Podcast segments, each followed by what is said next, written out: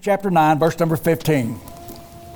The Bible says there, Thanks be unto God for his unspeakable gift. I want to look at some of the times in the Bible tonight that God talks about the gift of God. Let's bow our heads in prayer. Heavenly Father, we're thankful this evening, Lord, that we can say that we love you. We're thankful, God, for salvation. We're thankful, God, for that gift. You said in, in the book of Romans that if a person is not saved, that they won't receive that gift. Uh, God, we want you to give a gift to somebody tonight that needs it. I don't know people's hearts tonight. I have no idea where people stand with you.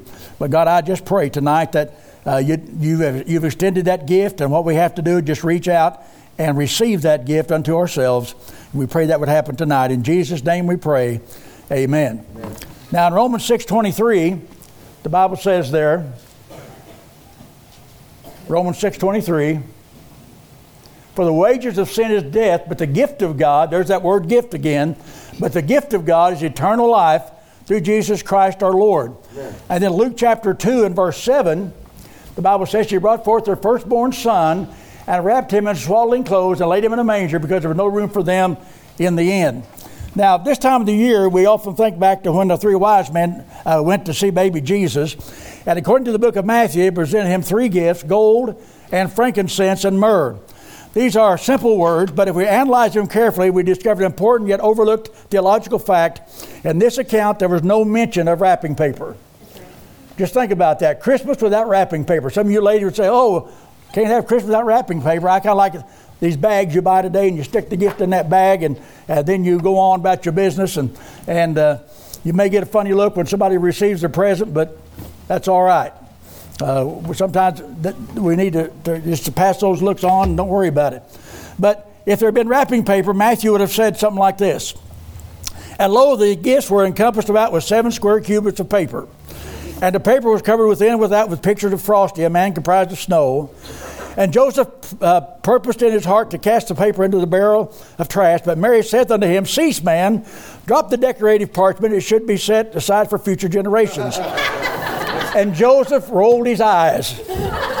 And it came past that the baby was more interested in the paper than in the frankincense. Now, of course, we know that those words did not appear in the Bible and will never appear in the Bible, at least not the King James Bible, which means that the first Christmas gifts were not wrapped. This because of two, two things. Number one, these men were wise. And number two, these men were men. Okay, so they didn't want to wrap the gifts. Men are not big gift wrappers. Men don't understand the point of putting paper on a gift just so somebody can tear it off. Uh, when we get with my grandchildren and great grandchildren, now they're the little ones, now the great grandchildren, I got 14 of them. And uh, we had one daughter, she had five kids, and now I got 14 great grandkids. I'm kind of like Abraham and Sarah, you know. But it amazes me you could wrap that gift, put a little pretty bow on it, and what do they do? You think they take that bow off carefully? No, they just rip that paper off and rip the bow off and tear the box up if they can to get whatever it is that gift is. They want to see what it is and get it out. My dad said this only time he ever wrapped a gift is if, if, if it was a poor gift that I didn't want to be there when the person opened it. so that's me. No one ever asked me which gifts I wrapped. You can tell they look like a big spitball. Like I said, it could be a little present, but the, the, I just can't wrap nothing.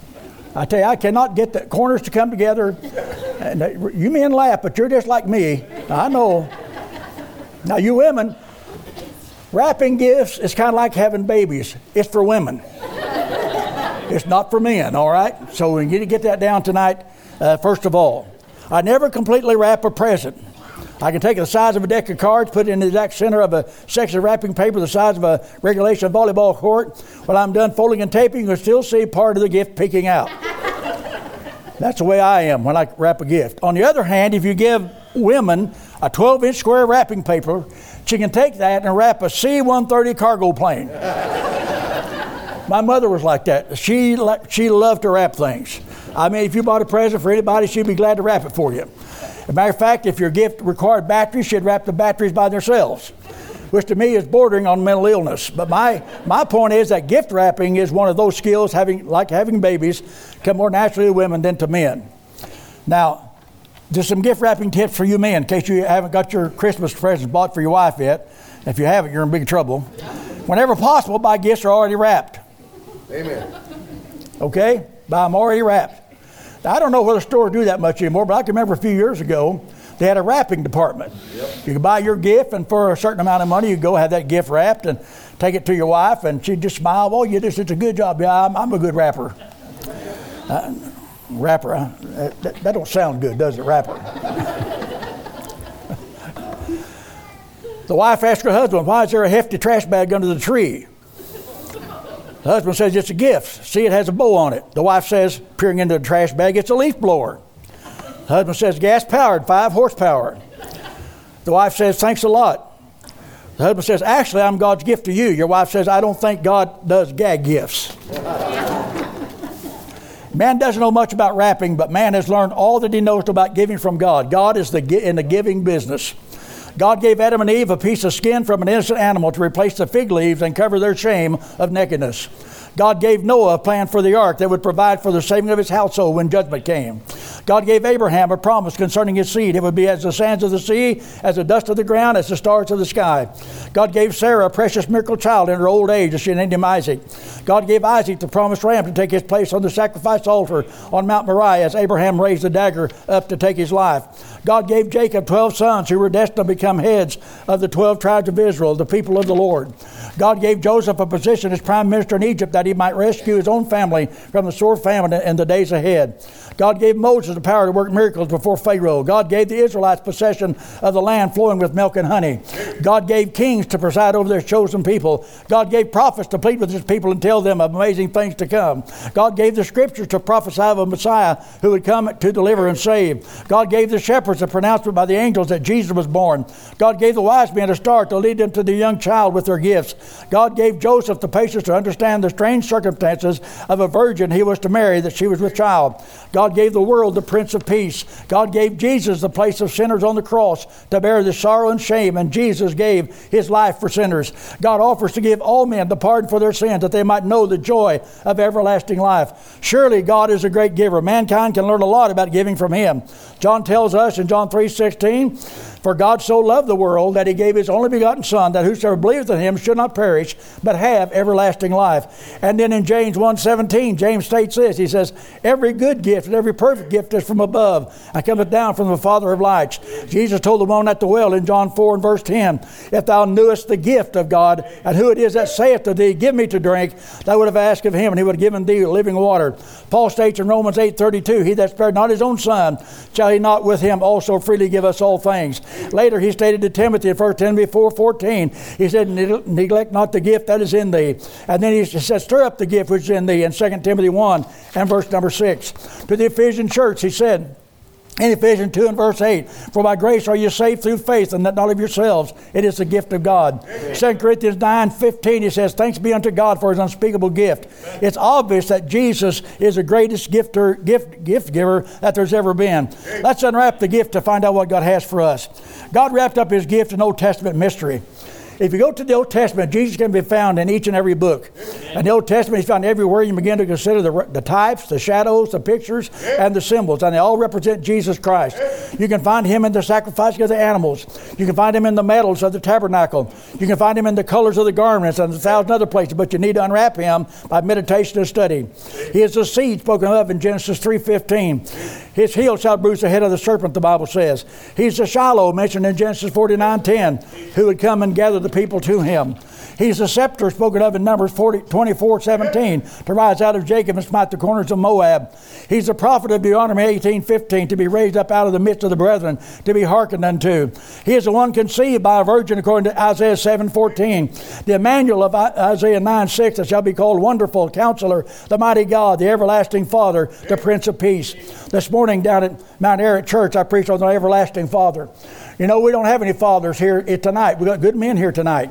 And good fathers, I'm sure, but no everlasting fathers. He's the only everlasting father that there's ever been.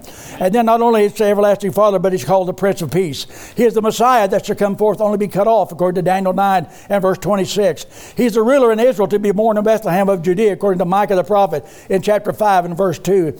He can be found everywhere if we only take time to unwrap the gift. Secondly, Mary wrapped up God's gift in the manger. The Bible says she wrapped him in swaddling clothes. Now, that sounds kind of strange for clothes for a king, doesn't it? but swaddling with nothing but rags.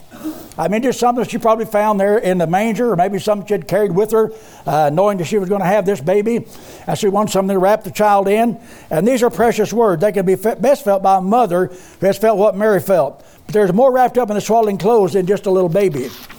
First, wrapped up in this little baby is the fulfillment of all the Old Testament. Every truth, every teaching, every type concealed in the Old Testament is being held in the arms of Mary.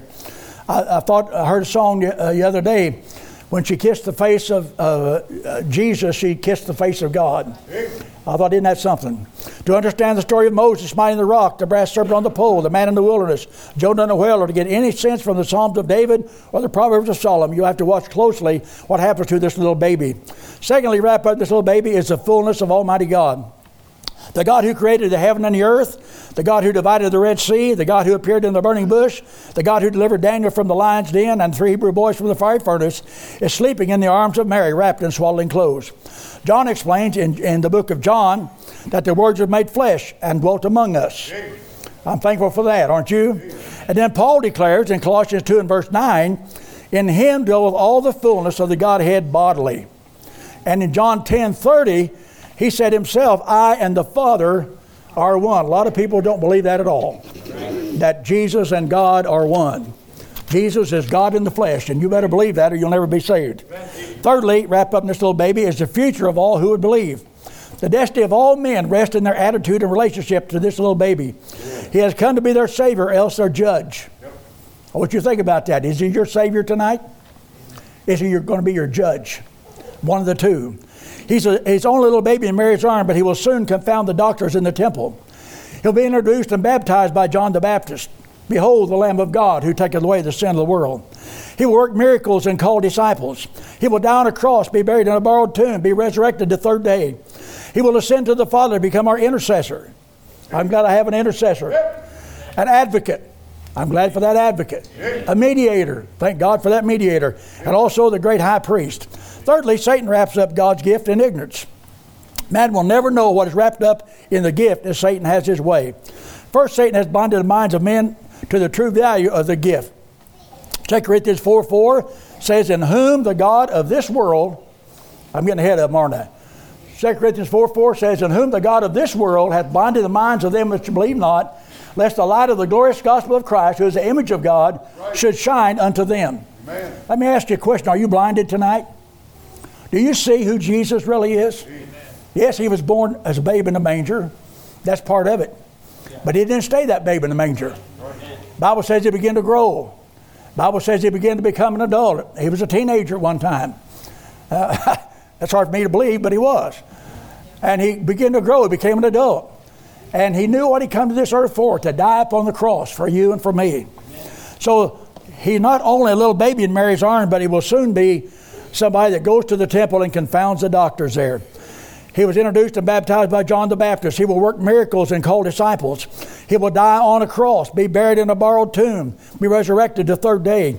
He will ascend to the Father to become our intercessor, advocate, mediator, and great high priest. Man will never know what is wrapped up in the gift if Satan has his way, because he's blinded the minds of the unbelievers there in 2 Corinthians 4 and verse number 4. To the natural eye, God's gift looks just like any other gift. If you and I looked at that baby, it would not have been a halo around his head. Okay? Wouldn't have been that way. I know what the, I know what the artists like to portray. Uh, there he, here he lays a little Christ child, you know, angels above him and a little halo over his head. He looked much like any other baby that's here tonight. Just a little baby. The natural man receiveth not the things of God, for they are foolishness unto him. 1 Corinthians 2 and verse 14. The spiritual eye can see through the devil's wrapping and see that Christ is more than a great teacher and reformer. We can see, you and I can see, if we're saved tonight, we can see that He's the Son of God. And we have no doubt about it. I don't care what anybody else says. I don't care what the Congress says, or the Senate says, or the President says, or the Pope says. Amen. Jesus Christ is the Son of God. Not will be, but is the Son of God. Secondly, Satan has bound men in tradition and religious customs. Thousands who have realized that this modernistic social gospel has no hope of heaven are still tied to it by fear to step out and stand. I wonder how many people that are following Catholicism and Mormonism and all the other isms that there is out there, I wonder if they really know what their destiny is going to be. Without Jesus, their destiny is hell for eternity. Right. Right. If they die in that lost condition, in a blink of an eye, in the twinkle of an eye, they'll leave this world and wake up in hell. So realize that the modernist social gospel has no hope of heaven and don't be tied to it. Scores have accepted the religion handed down to them by their ancestors. And they proceed through meaningless formalities and never unwrap the gift. I don't know what, how you were raised. I know how I was raised. And there were some things that I, have changed since I've been preaching and studying the Word of God. Some of the thoughts I've had and uh, things that I believe I've changed. But I just, I just can't accept things that are handed down. I want to study it out. Amen. I want to look at the Word of God and Amen. study the Word of God and see what God has to say about it. Right. Right. What did God say about eternity? What does the word eternity mean? What is eternal life? What is everlasting life? It's a life that goes on and on and on and on and on. No, no end to it. Right. And I, our little feeble mind can't understand that. But that's what the Bible says, what the Bible teaches. Thirdly, Satan has built up barriers to Christ by sin and confusion. The more sin and rebellion in the life, the harder it is to repent. Yeah. That's why you need to get saved tonight. Amen. Don't add sin upon sin upon sin upon sin. Get saved tonight. Young person, get saved while you're young. Amen. Get saved while you're young. Stop a lot of that stupidity that you're going to experience later on. Be sure you know Jesus Christ is your Savior. Evil habits and social sins tighten their grip on a person, and the obstacles between man and Christ get bigger each and every day. Satan is wrapping up God's gift to keep poor sinners from knowing the love of God. Number four, the Holy Spirit unwraps God's gift for all who believe. Jesus promised that when he went back to the Father, he would send one to teach and reveal the truth to all. The blessed Spirit of God has come to unwrap the gift and help us understand. God's gift was unwrapped, for the shepherds to see. He was unwrapped for the wise men to meet and present their gifts to. He was unwrapped for Anna and Simeon to behold. He was unwrapped to John the Baptist by the sending dove in order they might introduce him publicly. He was unwrapped by the disciples by his miracle working so that they might believe. He was unwrapped but to Mary Magdalene at the tomb, and after talking to a stranger, she suddenly said, Rabboni. He was unwrapped for Thomas to see the prints in his hands and feet, and he who did not believe cried out, My Lord and my God. The same Holy Spirit will unwrap him to any sincere heart and show plainly that he is God's gift to you and to me. Praise God for the unspeakable gift of God tonight. Amen. And thank God after we've received the gift of eternal life, the gifts, gifts, the gifts keep coming on. He gives to us life more abundant. We all should unwrap all of God's gifts. When you share your testimony, you're unwrapping the gift for someone else. When you volunteer to serve in the church, when you invite somebody to the church, when you pray with a friend, when you make a spiritual decision or commitment, uh, if you bite your tongue, that's not unwrapping the gift. But when you do something for the Lord, that's unwrapping the gift that God has given you to unwrap. What we are in God's gift to us is what we become in our gift back to God. Many others see the gift in us, watch it unfold before their eyes. Then they share the gift with them. A baby changes everything. Let me read this story that's true. During the Second World War, the Allied army was advancing through France. The Germans were making a last stand wherever they could. During a night of heavy fog, the opposing armies moved very close. Only a long green meadow and one farmhouse separated them. As dawn came, the fog lifted, the bullets and bombs began to explode, and men began to die. After some time of severe battle, the house in the green meadow was hit and began to burn. Then someone whispered, Look. It was unbelievable. There was a very small child walking across the field. As a soldier saw the child, now that, that's both sides of the soldiers, shooting began to cease. Soon it became very still. Every eye was on the baby. Suddenly, a soldier raised up from position, ran out into the open, grabbed the baby up in his arms, and ran back to his line. In a moment, a great cheer went up on both sides, and the bullets began to fly. The baby brought peace just for a moment. We've had war for ages. Satan's rebelled against God. Satan has tried his best to take everybody to hell that he possibly can, and he's still trying. He hasn't given up. Then baby Jesus was born in Bethlehem of Judea. Jesus will give eternal peace to all who will put their trust and faith in him. I beg you tonight and ask you tonight to unwrap God's gift and accept it from God tonight. You say, well, it's not Christmas yet. No, you don't have to wait till Christmas. Right. As a matter of fact, you may not live till Christmas gets here. That's right. And that's just a few hours away. Right. And so unwrap the gift now. Jesus loved you. Jesus went to the cross and died for you, Amen. shed his blood for you. Peter called it precious blood. He shed that precious blood for you and for me. I remember as a young boy, about 11 years of age, down at Oak Forest Church. Brother Smith was preaching one night, uh, Sunday night, and I don't have a clue what he said. It's been too many years ago. Maybe I didn't even know that night what he said. Well, I know the Spirit of God began to deal with me. I come out of that seat about halfway back and come to the altar, and, and nobody had to beg me, nobody had to force me, nobody had to pray with me. I believe the Lord saved me when I got out of my seat before I ever got to that altar. God saw I was willing to be saved, and He saved me. Amen. And I praise God for that tonight. Yeah. But unwrap God's gift tonight and accept it from God right now, okay? Let's all stand if you would, and, and I'm going to have a word of prayer, and I'm going to turn the service back to the pastor. And I just want you to remember what this is all about.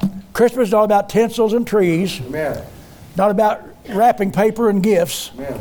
It's about the Son, Jesus Christ, God's Son, who came to this world to live and to die for you and I. Amen. And I want you to remember that all day tomorrow, okay?